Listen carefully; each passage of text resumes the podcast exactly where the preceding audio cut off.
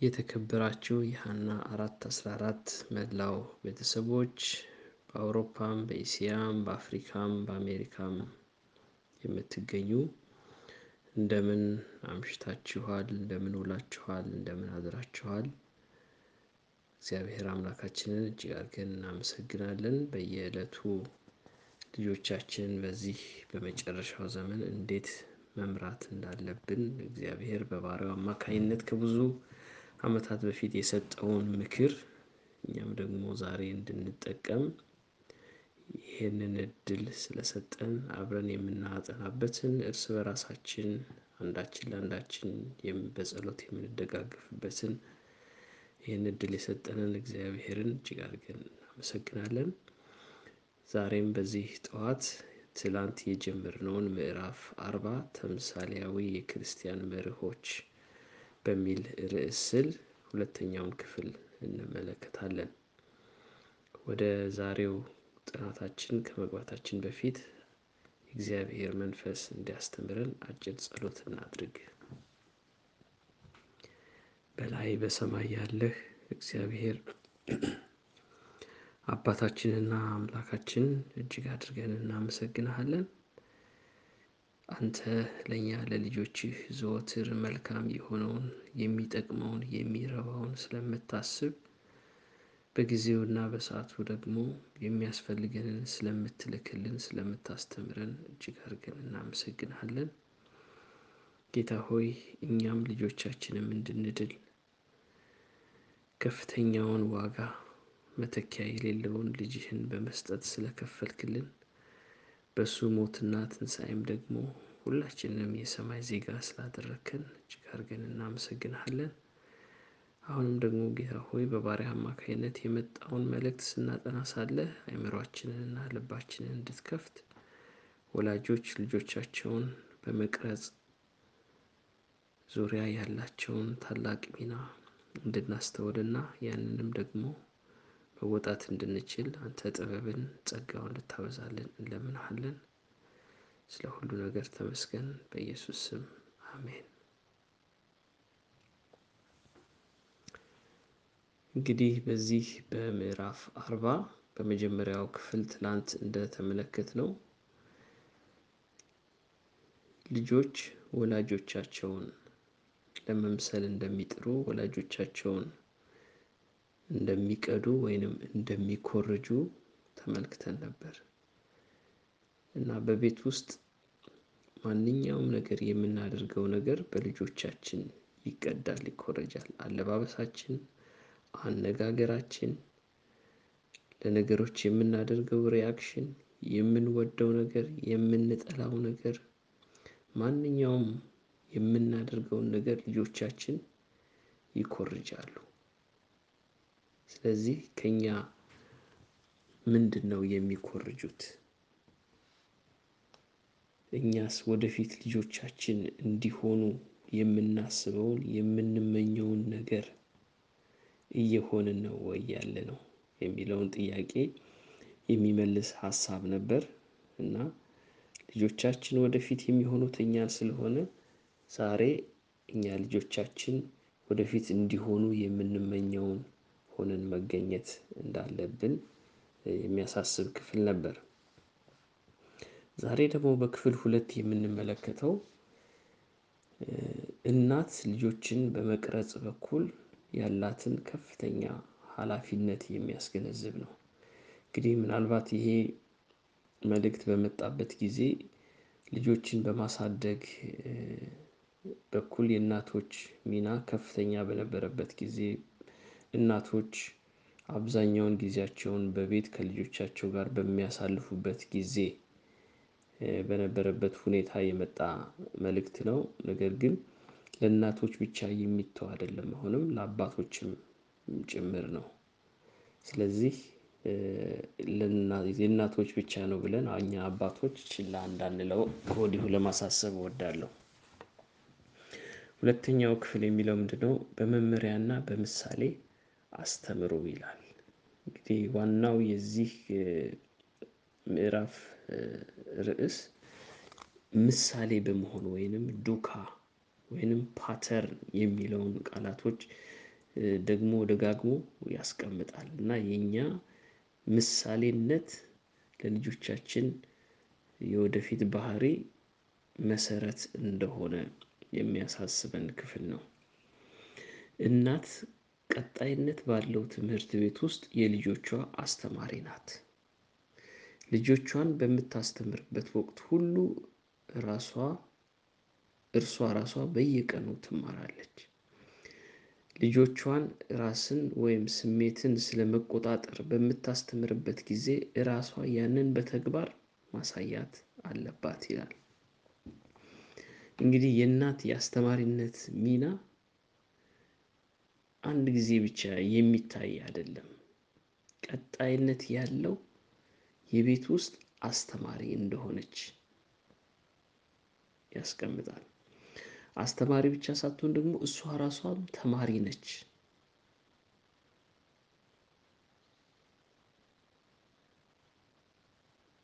ለልጆቿ ትዕግስት ለማስተማር ከፈለገች ራሷ ትዕግስተኛ ሆና ነው ያንን ማስተማር ያለባት።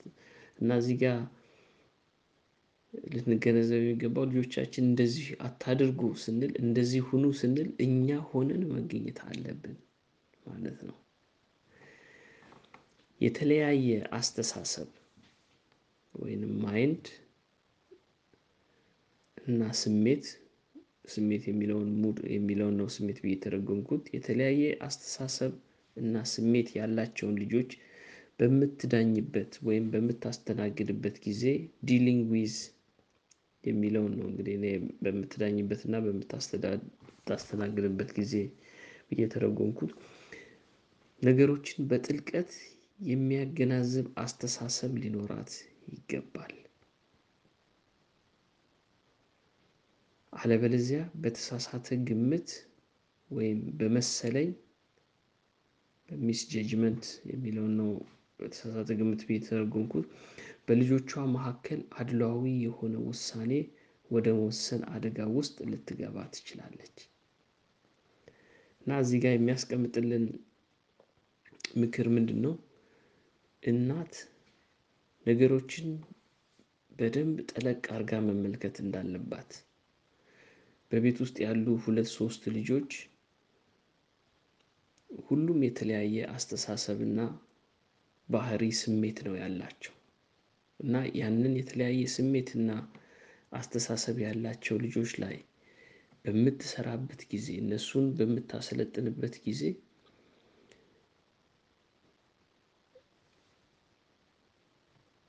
አድሏዊ የሆነ ውሳኔ እንዳትወስን በግምት በመሰለኝ ነገሮችን እንዳትመለከት። ነገር ግን በጥልቅ ጥልቀት ባለው ማገናዘብ አይታ ነገሮችን ችግር በሚፈጠርበት ጊዜ ያንን መፍታት እንዳለባት የሚያሳስብ ክፍል ነው። በቤቷ ውስጥ የምትለማመደው የደግነት ህግ ልጆቿ ደግና ጨዋ ስርዓት ያላቸው እንዲሆኑ ያደርጋል። ይህ ሲሆን ልጆቿ ደግሞ ደግመው ደጋግመው በመመሪያና በምሳሌ ወይም በተምሳሌ የተደገፈ ትምህርት ይቀስማሉ። በቤቷ ውስጥ የምትለማመደው የደግነት ህግ law of kindness ልጆቿ ደግና ጨዋ ስርዓት ያላቸው እንዲሆኑ ያደርጋል።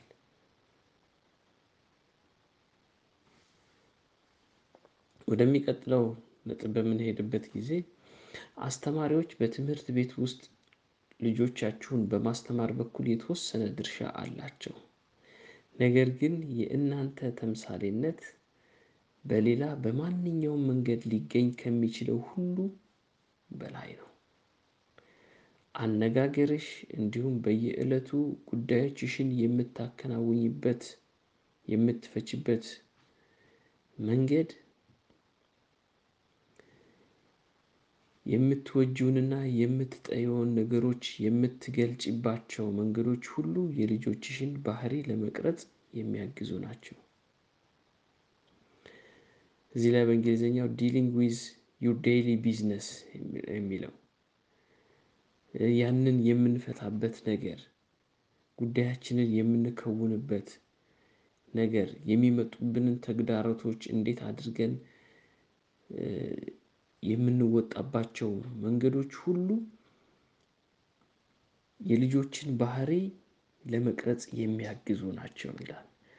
ደስታችንን ጥላቻችንን የምንወደውንና የማንወደውን የምንገልጽባቸው መገለጫዎች መንገዶቻችን ሁሉ እነዚህ ሁሉ የልጆቻችንን ባህሪ ለመቅረጽ የሚያግዙ ናቸው። ስለዚህ ልጆቻችን ምን አይነት ባህሪ ሊኖራቸው እንደሚገባ ሁላችንም እናውቃለን። ሁላችንም ልጆቻችን ጨዋ እንዲሆኑ አስተዋይ እንዲሆኑ ታጋሽ እንዲሆኑ ቸሮች እንዲሆኑ ለጋሶች እንዲሆኑ አፍቃሪዎች እንዲሆኑ ሌሎችን የሚያከብሩ እንዲሆኑ እንመኛለን። እና እነዛን ባህሪያቶች እኛ በየእለት ተእለት ተግባራችን ውስጥ የማናንፀባርቃቸው ከሆነ ልጆቻችን ያንን የሚያዩትን ባህሪ አድርገው ነው ይዘው ነው የሚያድጉት። ስለዚህ እዚህ ላይ የተጠቀሱት እነዚህ መልካም የሆኑ ባህሪያቶች በቤት ውስጥ ሲታዩ ያ የልጆቻችንን ባህሪ እየቀረጸ እንደሆነ የሚቀርጹ እንደሆኑ እንድንገነዘብ የሚያሳስበን ክፍል ነው። ደግነት የተሞላበት ድርጊት ይቅርታ ራስን ወይንም ስሜትን መቆጣጠር ራስሽን የምታይበት ዋጋ ወይም የምትሰጪበት እና ጨዋነትሽ በየእለቱ በአንቺ ውስጥ ሲያዩ ያ ለእነርሱ የየእለት ትምህርት ነው ይላል። ይሄ ትምህርት ደግሞ ልክ እንደ ጊዜ የማያቋርጥ ነው። ጊዜ አያቋርጥም ይሄዳል እኛ ጠበቅነውም አልጠበቅነውም ጊዜ ራሱን እየቆጠረ ይሄዳል። ትላንትና ተመልሶ አይመጣም። ቆሞ አይጠብቀንም። ነገ ይሆናል። ነገ ደግሞ ትላንት ይሆናል እንደዛ እያለ ነው የሚሄደው እና በቤት ውስጥ የሚደረግም ትምህርት የማያቋርጥ ነው የሚሄድ ነው የሚቀጥል ነው። ስለዚህ ልክ እንደ ጊዜ ወይንም ሰዓት ይህ ትምህርት ያለማቋረጥ ይገሰግሳል። የዚህ የማያቋርጥ የየእለት ትምህርት አላማው ወይንም ዝንባሌው ልጅሽ ወደፊት ሊሆን የሚገባውን ሆኖ እንዲገኝ ለመቅረጽ ነው። ስለዚህ ወላጆች በተለይ እናት ልጆቿን ወደፊት ሊሆኑ የሚገባቸውን የመቅረጫው ጊዜ ዛሬ ነው። ዛሬ ብቻ ሳይሆን ደግሞ የማያቋርጥ በየእለቱ የሚደረግ ተግባርና ስራ እንደሆነ የሚያሳስበን ክፍል ነው። ተጠንቀቁ በልጆቻችሁ ላይ ጨካኞች ወይም rude ወይንም ኢ ምክንያታዊ እንዳትሆኑ መታዘዝን ከልጆቻችሁ ጠብቁ። require obedience ይላል። ከዛ በኋላ ነገር ግን ለልጆቻችሁ ግድ የሌላችሁ እንደሆናችሁ ስራችሁ አይመስክር። ምክንያቱም አድራጎታችሁና ቃላቶቻችሁ የእነርሱ የመማሪያ መጽሐፍ ናቸውና። እና እዚህ ጋር ሁለት ነገሮችን ያስቀምጣል። በደንብ አድርገን ካልተመለከትነው ሁለቱ የሚቃረኑ ይመስላሉ። የሚጀምረው በማስጠንቀቂያ ነው ተጠንቀቁ ይላል በልጆቻችሁ ላይ ሩድ አትሁኑ ጨካኞች አትሁኑ ወይንም ኢ ምክንያታዊ እንዳትሆኑ ይልና ነጥብ ነጥብ አድርጎ የሚቀጥለው ሀሳብ ግን ከልጆቻችን መታዘዝን መጠበቅ እንዳለብን ወይንም ልጆቻችንን ልቅ ማድረግ እንደሌለብን ያን የምናደርግ ከሆነ ልጆቻችን ለልጆቻችን ግድ የሌለን እንደሆንን ሊመስላቸው ይችላል እና የዛ አይነት ትርጓሜ ሊሰጣቸው ይችላል። በአንድ በኩል በልጆቻችን ላይ ጨካኝ ኢምክንያታዊ እንዳንሆን ያስጠነቅቀናል። በሌላ በኩል ደግሞ ልጆቻችን መታዘዝን እንዳለባቸው እኛን መስማት እንዳለባቸው ያንን ማስተማር እንዳለብን ይመክረናል። ያን የማናደርግ ከሆነ ግን ለልጆቻችን ግድ የሌለን እንደሆንን አድርጎ ሊስልላቸው ስለሚችል ማለት ነው። እና አድራጎታችንና ቃላቶቻችን የልጆቻችን የመማሪያ መጽሐፋ መጽሐፍት እንደሆኑ መገንዘብ እንዳለብን ያሳስበናል። በትህትናና በገርነት አሁን በጨቅላነት እድሜያቸው እርዷቸው። የፀሀይ ጮራ የሆነው የእናንተ መገኘት በልባቸው ውስጥ ብርሃኑን ይፈንጥቅ ይላል። እዚህ ጋር የተገለጸው በትን ቃል በአማርኛ ለማስቀመጥ ትንሽ አስቸጋሪ ነው። በእንግሊዘኛው እንደዚህ ነው የሚለው let the sunshine of your presence make sunshine in their hearts let the sunshine of your presence make sunshine in their hearts የእናንተ መገኘት ለልጆቻችሁ የፀሐይ ጮራ ይሁን። ያ የፀሐይ ጮራ ደግሞ በልጆቻችሁ ልብ ውስጥ የሚበራ ይሁን የሚፈነጥቅ ይሁን የሚል አይነት ምክር ነው ያለው እና የእኛ መገኘት ለልጆቻችን የፀሐይ ጮራ ነው ወይ? ወይንስ የእኛ መገኘት ለልጆቻችን ብሩህ የሆነ ህይወት ብሩህ የሆነ የወደፊት ህይወትን የሚፈነጥቅላቸው ነው ወይ? ወይንስ የኛ በቤት ውስጥ መገኘት ለልጆቻችን ጨለማ፣ ተስፋ መቁረጥ፣ ሀዘን፣ ፍርሃትን የሚያመጣ ነው። እዚህ ጋር የተጠቀመችበት ቃላት በትህትናና በገርነት አሁን በጨቅላነት እድሜያቸው እርዷቸው ይላል እና በተለይ እናት ልጆችን በትህትናና በገርነት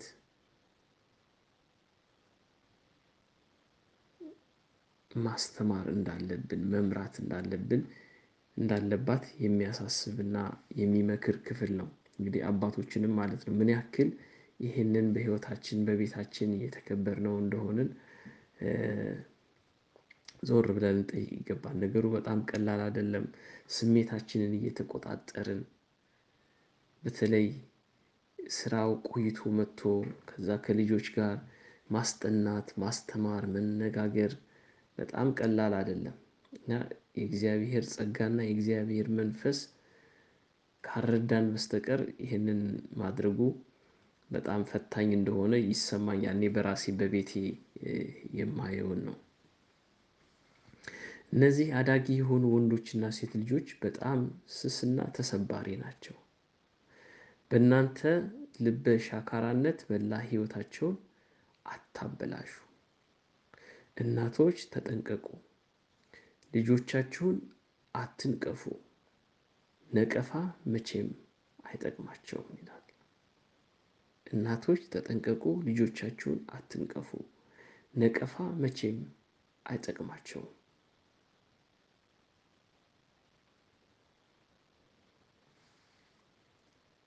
ነቀፋ እንደ ማስተማሪያ መንገድ እየተጠቀምን ያደግን ሰዎች ያንን ነገር አለማድረግ በጣም ሊቸግረን ይችላል። እኛ የተማርንበት ያደግንበት የማህበረሰብ ክፍል ይጠቀምበት የነበረውን የማስተማሪያ የመገሰጫ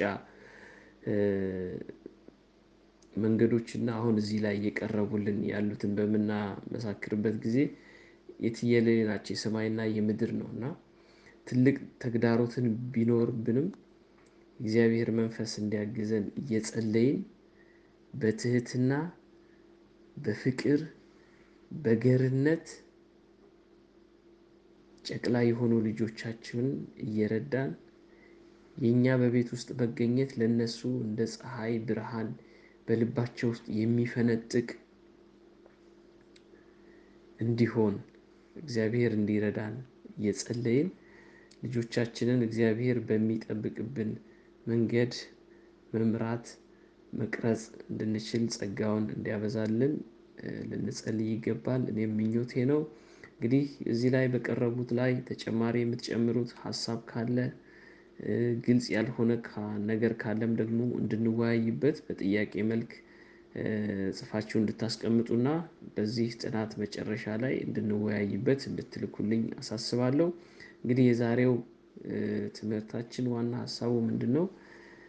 እናት ልጆቿን በመቅረጽ በኩል ውስጥ ትልቅ ሚና እንዳላት የእሷን ሚና የሚተካ በማንኛውም የትምህርትም ይሁን በህይወት ልምድ ውስጥ እንደሌለ የሚያስገነዝብ ሀሳብ ነውና።